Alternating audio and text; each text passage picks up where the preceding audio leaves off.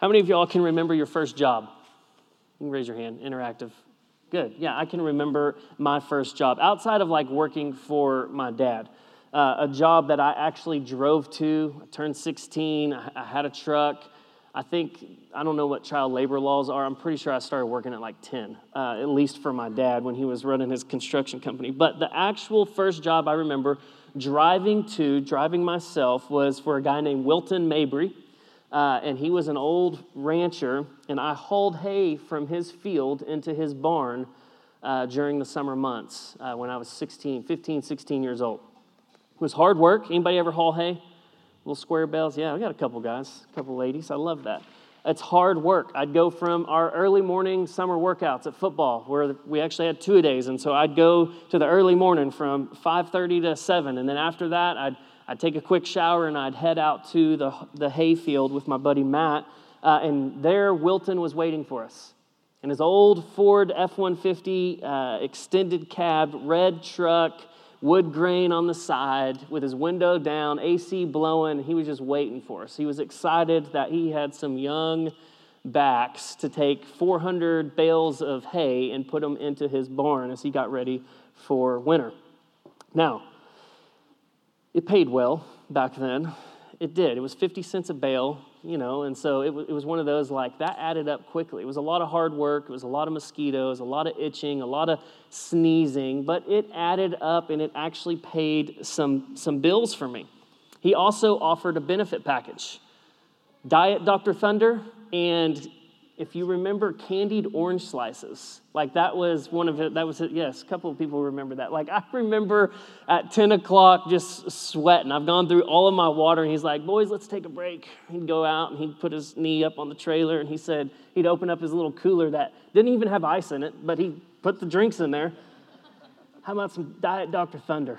It's like, thanks, Wilton, Mr. Mabry. I really appreciate the, the warm, beverage you just gave me. Um, but that was his benefit package. It was hard work. Like I said, it was itchy, it was hot, but I remember that. Like I vividly remember those days. But nonetheless, it was a job. Then I also remember when I actually worked for my dad. There was no orange slices in this one, no benefit package. Uh, I was old enough, I was in college, and I'd actually go to work with my dad uh, to, to kind of save on gas. He was a general contractor, so he'd have like 10 houses going at a time. I'd hop in the pickup about 6.15 every morning, and, and we would go and check jobs. One time, early on when I was working for him, he left me at a job at 9 a.m. He gave me this long list he said, Hey, here's this list. It was, it was my job to do a lot of the cleanup. And so rock guys would make a mess, and I'd come behind with the skid steer. I'd clean everything up. I'd, I'd move rocks from this pile to that pile. I'd clean up all from the painters and the, the sheet rockers. He left me at 9 a.m., and the next time I saw him was at 4 p.m. Um, he said, actually, when he left at nine, he said, I'll see you at lunch. So in my mind, I was thinking, like, oh, yeah, I'll be back around noon. I didn't see him until 4 p.m. It was just me on the job. He had left me. Needless to say, I was not very happy about that at all. He left me on the job. I had moments like that, right? Like, I don't know if you think back to your jobs where it was just frustrating, where it just seemed tirelessly, where you worked and did things, and you're like, man, maybe you asked this question what good were all of those experiences? What good were, were all of those experiences in your first job? Maybe even your job you find yourself in. For me, along the way, my parents taught me to work hard, and I'm thankful for that. They genuinely taught me how to work with my hands and how to sweat and what it means to, to work hard. They taught me that all the work I'm doing actually builds character. All of those frustrating times where I, I would just remember thinking, man, what good is this? It was actually shaping me into someone who I am today. Actually plays into how I work, my work ethic today. They taught me if I wanted to drive my truck more than from school to Uh, or from the house to school to practice and back home, then I'm going to have to make some money, right? You remember that time. Your parents, at least for me, my parents didn't say, hey, here's a credit card. My parents said, here's $20 that will fill you up maybe one and a half times. The rest is on you. And it taught me to work hard. It taught me that I had to do things if I wanted to do more than go to school, football practice, and back home eventually I had to learn uh, what that taught me was that if I'm going to put bread on the table for my family, I had to go out and work. I had to work with my hands, that I better be ready to provide for my family. So it taught me a lot of things. It was a necessity for me growing into adulthood. And looking back, I've learned a lot of valuable lessons. I don't know if you ever just take inventory. Uh, I've learned a lot of valuable life lessons along the way. And I learned early on that hauling hay bales and cleaning up construction sites wasn't necessarily my life calling. Like, that's not something I just walked away from and thought, I cannot wait to do this the rest of the, my life. Hauling hay bales and cl- cleaning up construction sites. However, it was something that got the ball rolling in a direction that helped me take all of those, all of those experiences and begin to apply it to how I work. Like I said, even today, how I would actually live my life with those values, building character and integrity. Now, don't get me wrong, there was some time, many times along the way where I found myself grumbling, saying, Is this it? even into my, my early adulthood with an actual job like a full-time job with benefits and all the things like i remember thinking like is this is this it like does, does my work really matter and it was in those moments of grumbling that i've been able to, to kind of take a step back and i reflect on the wisdom that my parents instilled in me and as much as they wanted me to learn to work hard and learn those valuable life skills, what they were really teaching me was this work is a form of worship. All of that to say this work is a form of worship. And over the years, the more I've grown in my relationship with Jesus, the more I've rooted my identity in who Christ is in my life and what he has actually done to me and for me, the more joy I have found in the work that I do. And I'm not just saying that because I'm your pastor and this is my full time vocational job. I, I have, I've had to fight for joy along the way in ministry. It's not always easy, but I, I can find myself fighting for joy, and I can do that because my identity constantly is being rooted into who Jesus is. Now, all of that this morning, we continue in our summer series as we look at Psalms, as we look at Proverbs, and we're going to look at a collection of Proverbs on work. And one thing, that I love about the Proverbs is that as much as we can see all of the beautiful ancient wisdom laid out before us, it's not just actual advice that God coaches us on, as, as much as it's this He wants your heart. He wants every area of your lives. So, Proverbs is actually going after our hearts. And so, as we look at, it's going to be a lot of different texts, it'll be on the screen. Uh, that's a collection of proverbs. We're going to look at work ethic and what integrity and honesty. We're going to look at all that. But as we go along, I want you to see these different texts. My prayer isn't that you would just walk away with three or four good things to go and be a better employee or an employer. While that's good, my hope in prayer all week is that we would walk away understanding when we say work is worship, that we can actually find fulfillment and joy, not that what we do, not that what we do defines us, but that who Jesus is defines us, and out of that overflows a joy that we can work. So that's my prayer this morning. What you worship. Ray Ortlund describes Proverbs like this. I think it might be helpful as we turn the page and, and dig into Scripture. He says, Proverbs is a gospel book because it's part of the Bible. That means the book of Proverbs is good news for bad people. It's about grace for sinners. It's about hope for failures. It is about wisdom for idiots. The book is Jesus himself coming to us as our counselor, as our sage, as our life coach. The Lord Jesus Christ is a competent thinker for all times and all cultures. He is a genius and he freely offers us, even us, his unique wisdom. We must not forget how Jesus concludes his Sermon on the Mount, where he says, Jesus, everyone then who hears these words of mine and does them will be like a wise man who built his house on the rock. And everyone who hears these words of mine and does not do them will be like a foolish man who built his house on the sand. So, if Jesus, scripturally, is our priest and he is our prophet, and he, if he is the sage, the wise sage who is most definitely qualified to have a say in our life, then I wonder what Jesus might have to say about how you work this morning.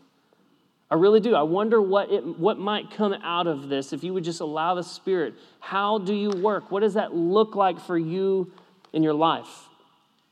Before we jump in, let me just say, kind of lay some groundwork for us. The Bible has a lot to say about work. As a matter of fact, the first mention of work is found in Genesis. God created.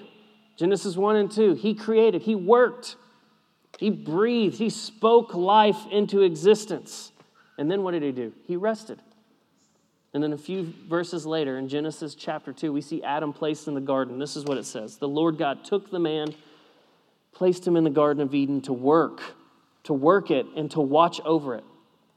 Now, what's interesting here is that the Hebrew word God uses is abad. When you see the word work, the Hebrew word is abad, which shares the same root. I'll give you a guess as worship. Adam and Eve were created for the purpose of worshiping the Lord. So Adam and Eve didn't just uh, worship God at church on Sunday, at church in the garden. They didn't just do that. Adam and Eve actually worshiped more than just in their quiet time. They worshiped as God placed them in the garden to cultivate. Adam was actually worshiping God by doing the work that God gave him to do. So if you go from Genesis, you fast forward to the New Testament. The majority of Jesus' parables that he taught have some sort of context in, in regards to the, to the workforce, to the workplace. Out of the 40 miracles that the book of Acts records, 39 of them happened outside the church setting. J.D. Greear says this it's important that the God of the Bible is as concerned. Um, let me back up. It's as apparent that the God of the Bible is as concerned with displaying his power outside the walls of the church as he is within it. So, if that's the case, if we see Adam and Eve in the garden, work, cultivating, worshiping, you fast forward, you see Jesus is teaching, you see all the miracles taking place outside of the church. If that's the case, where do you, I'm asking you, spend the majority of your time every Monday through Friday? Where do you spend the majority of your time? At work. It's estimated this might be depressing for some, that you're going to spend one third of your life working your career. A third of your life, 33%, working your career. That's roughly 90,000 hours. That you're clocking in, clocking out, checking in, checking emails, whatever that career is. Family, of course, God cares about your work. That's all I'm saying in this whole introduction is that God actually cares about your work. Martin Luther says, Your work is a very sacred matter. God delights in it, and through it, He wants to bestow His blessings on you. Paul in Colossians, that we read this morning with our, our kids' sermon. And whatever you do, in word or deed, do everything in the name of the Lord Jesus, giving thanks to God the Father through Him. Whatever you do, do it from, a, from the heart as something done for the Lord and not for people, knowing that you will receive the reward of an inheritance from the Lord. You serve the Lord Christ. Now, if all of life is worship and our work is as much a part of it as we see, a third, 90,000 hours, then wise folks will learn to worship through their work and not look at it as something you have to do, but look at it as, as being a steward, a blessing that you actually get to partake in this. They understand, a wise worker will understand that they're not owners that you're actually just stewards. God has entrusted you with his beautiful gifts, with all of your beautiful talents. He's wired you uniquely, he's made you beautifully in his image. If you were around in fall and spring, think back to Ephesians 2. Paul says, We are his workmanship, created in Christ Jesus for good works. Walk humbly in those gifts and work unto the Lord joyfully and wisely like just to be very clear, this, this whole sermon could be a sermon series. We could take eight weeks and just look at what does it mean to do this. And I get really excited, and here's why. I get you for one hour, maybe a few times a month. I get you for that one hour on Sunday, maybe in community group, maybe two hours. I'll even give you another one, three hours. Church gets you for three hours a week. Your kids get gets this. They get church for one hour a week how you live your life outside of these walls matters greatly. Not just to me, but to a personal and loving God. Whether you are a barista at a local coffee shop, whether you're a general contractor, whether you change oil down at the shop, whether you own your own business, even if you're unemployed, maybe you're changing diapers for the foreseeable future. And that's the role God has you in right now. All of it matters. You matter. So, what you do and how you do it matters to the Lord. Proverbs lays out some beautiful wisdom for what it looks like to work as worship. So, what are some attributes of a wise worker? This is where it gets a little practical. We're going to go verse, uh, be up on the screen. What are some attributes of a wise worker? Let's start with character. What, is, what do we see here in the word? Well, wise workers are to be humble and honest. Humility begins here. Look at Proverbs 3. Don't be wise in your own eyes. Fear the Lord. Turn away from evil. So humility begins here because we are under authority before we're ever in authority. God rules, He reigns over everything. He created all things, He's above all things, in all things, and through all things. The wise worker, you and I, recognizes who they are and who God is. Humility begins here. What's another one? Well, humility admits a need for grace. What do we see? Proverbs 3:34. He mocks those who mock but gives grace to the humble. Like as good as you think you are, and how great and mighty you've become, and all of the things that you've achieved, it's never going to be good enough to amount to your righteousness before a holy and pleasing God. But we see he gives grace to those who humble themselves before the Lord. The wise worker joyfully walks in this grace, he admits his need for grace. It's another one. Humility honors leadership. Proverbs 27 18. Whoever tends a fig tree will eat its fruit, and whoever looks after his master will be honored. So, a wise, humble worker actually, they understand that there's to be an order to things. They work diligently to, to tend to their work, to the fig tree, if you will. And in doing so, they honor those in leadership. So when you do this, whether you're an employer, you have to report to somebody. You can't just be autonomous in life. Like we, we answer to somebody, no matter what role you find yourself in. You will always answer to somebody for everything that you do. Ultimately, it's going to be God as our, our righteous judge. But when you do this, when you actually submit to leaders, leadership, you're actually trusting the Lord. You're trusting Him with His leadership, His authority, His sovereignty over your life. You're worshiping the one who was, the one who is, and the one who will always be king as you work to honor those in leadership. Humility starts here. Another one humility considers people and not just the profit. Proverbs 11. A gracious woman gains honor, but violent people gain only riches. A kind man benefits himself, but a cruel person brings ruin on himself. So, a wise, humble worker doesn't do kind, kind acts of service to gain status or to get something in return. Nor do they run over people to work their way up some corporate ladder. That's going to be, bring ruin. We see that right here. Instead, what do they do? Well, they're kind and they're compassionate. Wise workers, they're kind, they're compassionate with those that they encounter because they've experienced God's kindness to them, His compassion to them. And therefore, that overflows in how they work, how they lead, how they, their employers, what type of employees they are. Humility considers people and not just the profit. It's another one. Humility acknowledges that they're better together.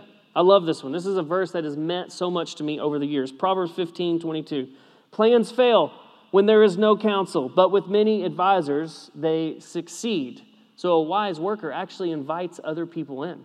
A wise worker encourages people to give feedback. A wise worker realizes in all humility that, hey, Maybe Sean has a better idea than I do. God may have given me this vision. He may have given me this dream. He may have given me this, this thing that I'm going to achieve and, and I'm going to strive to achieve as best as I can. But chances are there's other men and women who can actually speak into that. A humble man, a humble worker understands this. Humility acknowledges that they're better together. Who are you bringing along with you? So wise workers are humble. Just put that out there. If you're taking notes, the second thing is wise workers are also honest in how they work and how they speak. Proverbs 20, 23. Wise workers produce work that is honest and true. He says, Differing weights are detestable to the Lord, and dishonest scales are unfair. Meaning, wise workers don't intentionally do things that are misleading in order to make a few extra bucks. That's what that means. Differing weights are detestable to the Lord. He doesn't like them. He doesn't like when you fudge the numbers. He doesn't like when you make things look like they're better than they should be. He doesn't like when you add on a few extra hours on your time card because you just, well, I'm just a little short this month, or I, I kind of was working, I was driving to this. Like he, the Lord actually honors those who are honest about their work, how they work, and how they speak to one another. He doesn't like people who say they're going to do one thing and cut corners because it's just easier to do that way. It's another one. Wise workers are honest with their workers. Proverbs 21 6. Making a fortune through a lying tongue is a vanishing mist, a pursuit of death. You see, prideful workers will do whatever it takes to make the profit, similar to what I just said. Like they're going to run over others. They're going to be all about lying and cheating and stealing to make the extra buck. They will do whatever it takes a, that's a foolish worker. A wise worker instead thinks more about just the bottom line. What does that look like for you? If you own a business, that's saying, in, in, in you saying something like this, I know we can make a profit from this, but it, is this genuinely, let me back up, business owners, how this is helpful for you. I know we can make a profit asking this question. I know we can make a profit from this, but is it genuinely helpful to our people? Does this help our organization? Does this better us along? Wise workers take a step back. They're honest with their workers, with where they're at. Another one we see wise workers are honest in speech. Proverbs 14. A wise person, person is cautious and turns from evil, but a fool is easily angered and is careless. A quick tempered person acts foolishly, and one who schemes is hated. What's that saying? Well, a, a foolish person is or a wise person is quick to listen and slow to speak. You think about James, think about what Jesus says being quick to listen, slow to speak. A wise person recognizes evil because they're careful to align themselves to the holy and worshipful, pleasing God. They have this vertical relationship where they're aligning everything their speech, their word, their deed to who God is. And out of that will overflow into your relationships with others. When they speak, good fruit will be produced. And here's how I know that. Look at it Proverbs 11. Wise workers will flee from gossip. What does the Bible say about gossip in the workplace? Well, gossip goes around revealing a secret, but a trustworthy person keeps a confidence. Wisdom says don't indulge in it. Wise relationships actually have vaults. Did you hear what so and so did? Did you hear about that? Did you hear about this? Can you believe that they did this? Godliness, godly wisdom actually produces trustworthiness, not slander. A few more. Proverbs 15, 18. Wise workers speak gracefully into conflict. Look at chapter 15, verse 18. A hot tempered person stirs up conflict, but one slow to anger calms strife. So, one, a wise person, will calm the pot. An unwise, foolish person will do nothing but stir the pot. Jesus said, Blessed is the peacemaker, not peacekeeper. So a wise worker will work to calm strife with all grace. Wise workers start with people being image bearers first, then they work backwards to, towards their sin. So wise workers speak gracefully into conflict. What else do they do? Well, they also handle conflict quickly. Proverbs 17 to start a conflict is to release a flood, stop the dispute before it breaks out. So wise workers will enter into tough situations in order to stop the conflict before it happens, before the dam breaks, if you will. That's the imagery here. Because once it breaks, it's going to take out every relationship with it. He says, wise workers will handle conflict quickly. So, the character of a wise worker, they're humble, they're honest. Kind of sounds a lot like our Savior Jesus, right? They're humble, they're honest. What about their attitude? Just very briefly, they're joyful. Wise workers are joyful. Proverbs 10 The hope of the righteous is joy, but the expectation of the wicked will perish. Wise workers speak life into themselves and speak life into one another. You ever been around a person who just isn't joyful? Like it's just not fun to be around. Like they just suck the joy out of the room. Like you walk in and you're like, man, is anything going good in your life? Like all you talk about, it's all derogatory, it's all negative. A joyful person actually speaks truth in life to themselves. I am a child of God in midst of all the lies that you hear. And then they're able to speak truth, and grace overflows into other people's lives and your relationships, your coworkers, employee to employer. You're actually able to speak life into, into other people. So a wise worker learns and understands that they are joyful.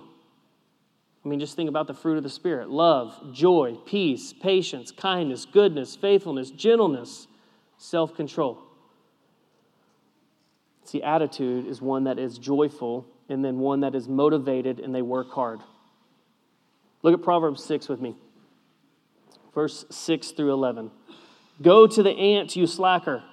Observe its ways and become wise. Without a leader, administrator, or ruler, it prepares its provisions in summer. It gathers its food during harvest. How long will you stay in bed, you slacker? When will you get up from your sleep? A little sleep, a little slumber, a little folding of the arms to rest. Your poverty will come like a robber, your need like a bandit. We can learn some things from ants this morning. When you think about what it means to be a wise worker, motivated, what does it mean to work hard? Look at the motivation here for these ants. Isn't that funny? We're learning from ants in Proverbs this morning. As I was preparing, I just was like, wow, we can learn a lot from anything, from children and from ants. There's no one standing over the ant with a whip. That's what this is drawing our attention here. The ant has all the motivation she needs in order to make something of her life. So, wise workers understand that they were created to work as worship. Go back to the very beginning. We were created worshiping we, can be, we were created to work as worship. So, just again, if you're taking notes, wise workers are not idle. Proverbs chapter 10 idle hands make one poor, but diligent hands bring riches. Think about the ants. When they work, there's no complaints. Ants show up, they're faithful. Faithful to sweat, put in all the work.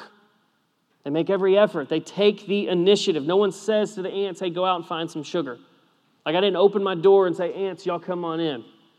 I don't go to the picnics and just see ants just like, hey, if y'all want some of these Pringles or hot dogs, go for it. Like they just do it. They just take the initiative. They're working for something. And that's what we're trying to see here. They work hard today for something tomorrow. They don't wait. They're not just hoping life is going to go their way. The ant is present in the now while at the same time looking ahead at tomorrow. She's learned to play the long game. She's growing in her wisdom. She has an actual growth plan. I mean, look at the, the scripture. Observe its ways and become wise. Without a leader, administrator, uh, ruler, it, prov- it prepares its provisions in summer. Why? It gathers its food during harvest. It's preparing for something. It's busy right now. It's doing the work. They're not staying idle. They don't procrastinate. That's what the sluggard does. And that's how we see that passage end. Wisdom says, don't do that. Wise workers understand that they're stewards and not owners. God's given them precious time. The one thing you'll never be able to get back in your entire life is time. You can't go back. You can always create more money, you can always find more friends. You can never get back time. Look at verse 10. When you think about the sluggard, just a little more. A little more sleep, a little slumber, a little folding of the arms to rest, a few more minutes scrolling, just a few more minutes hitting the snooze.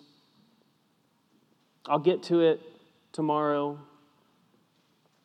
I love what Ray Ortlund's father says in, in his book that I was reading. He says, Your danger and mine is not that we become criminals, but rather that we become respectable, decent, commonplace, mediocre Christians.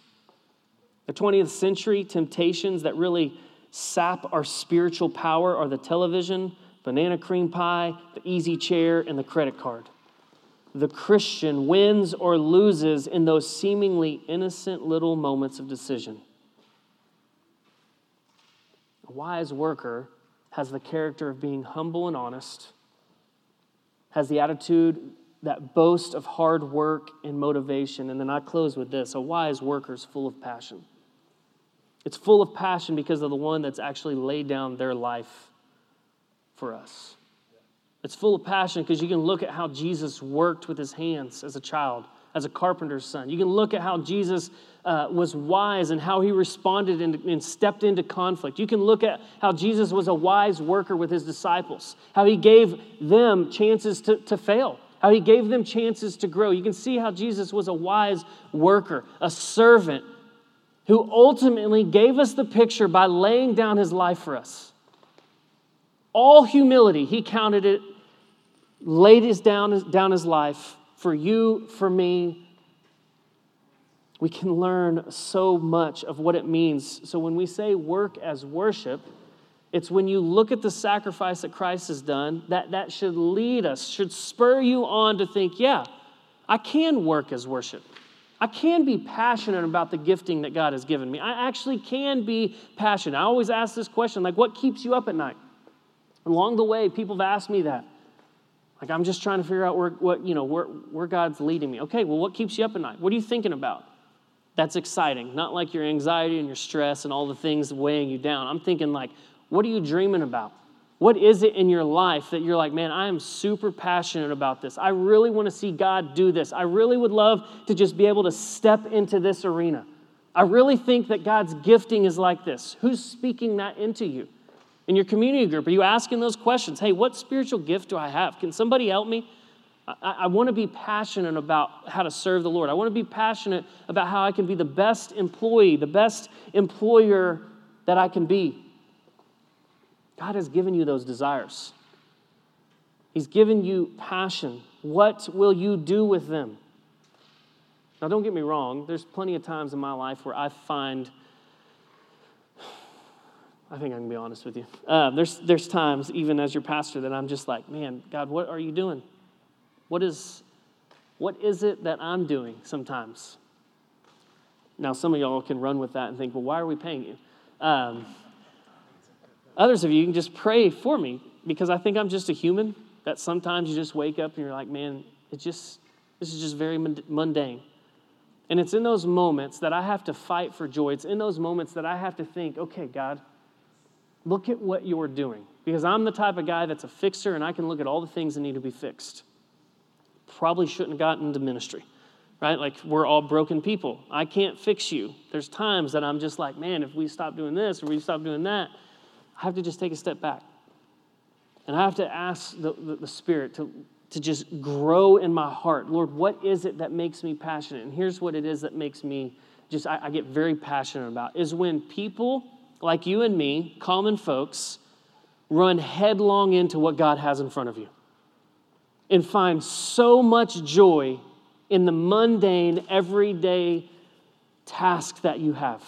Stay at home moms, that you find joy in every, every stinky diaper that you change. Because what a joy it is that God's given you that, that gift of life. As much work as it seems. Men and women that, that go to that are in the workplace. What a joy it is that you can step foot into a place and work and use your gifts and your talents to, to make a living and provide for your family. Get passionate about what God has you doing. And if it needs to shift, if it needs to do something different, ask. Bringing that into your community group. Guys, would, would, would y'all pray with me? I'm really wrestling with this. I'm trying to figure out, I just don't have a lot of joy. Would y'all pray for some clarity, for, dis, for discernment? God, what might you be doing in my life? What if Grace Church Aledo was just full of a bunch of common everyday people that worked hard, worked as worship, and made a difference in our community. We were known as hard workers. We were honest. We were humble. We were joyful. What would that look like in our community? I think that's what the world needs just a bunch of normal, everyday people giving it all they have, laying it all on the line, thanking the Lord along the way, and pointing people and making much of Jesus because he is the one that has changed everything. Let's pray. Lord, would you stir in our hearts this morning? I know, um, man, I know it was just a, it was a lot, a lot of scripture, a lot of here and there, a lot of some practical things.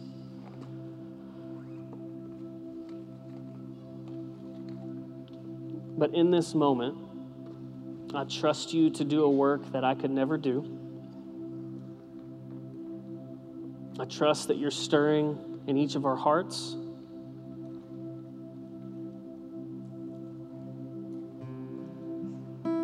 Trust that your spirit is drawing near to those who are just tired in their work, are frustrated, not a lot of joy for them. I trust that you're drawing near to them. I trust that you're pushing the sluggard along, if you will, if we just use that text, that reference. Maybe we would find ourselves in a season of just tired and, and just, honestly, there's no other way to put it. We're just lazy. God, would you stir in their hearts that you've actually called us into this? that we can work as worship. We can lay all of it down at your feet, that it would be holy and pleasing to you. So, Lord, whatever it is that needs to be done today, I, just pray that we would ask that question what, what are we doing with our life? God, and that we would walk away here with this, that we would do what we do and do it well for your glory and that we would do it somewhere strategic for your mission to advance. Wherever that takes us, whether we're a, a child doing chores, household chores, in our jobs, as we do our schoolwork, as we teach children. Lord, help us to be a joy filled people, full of humility, that work hard and make much of you. In Jesus' name, amen.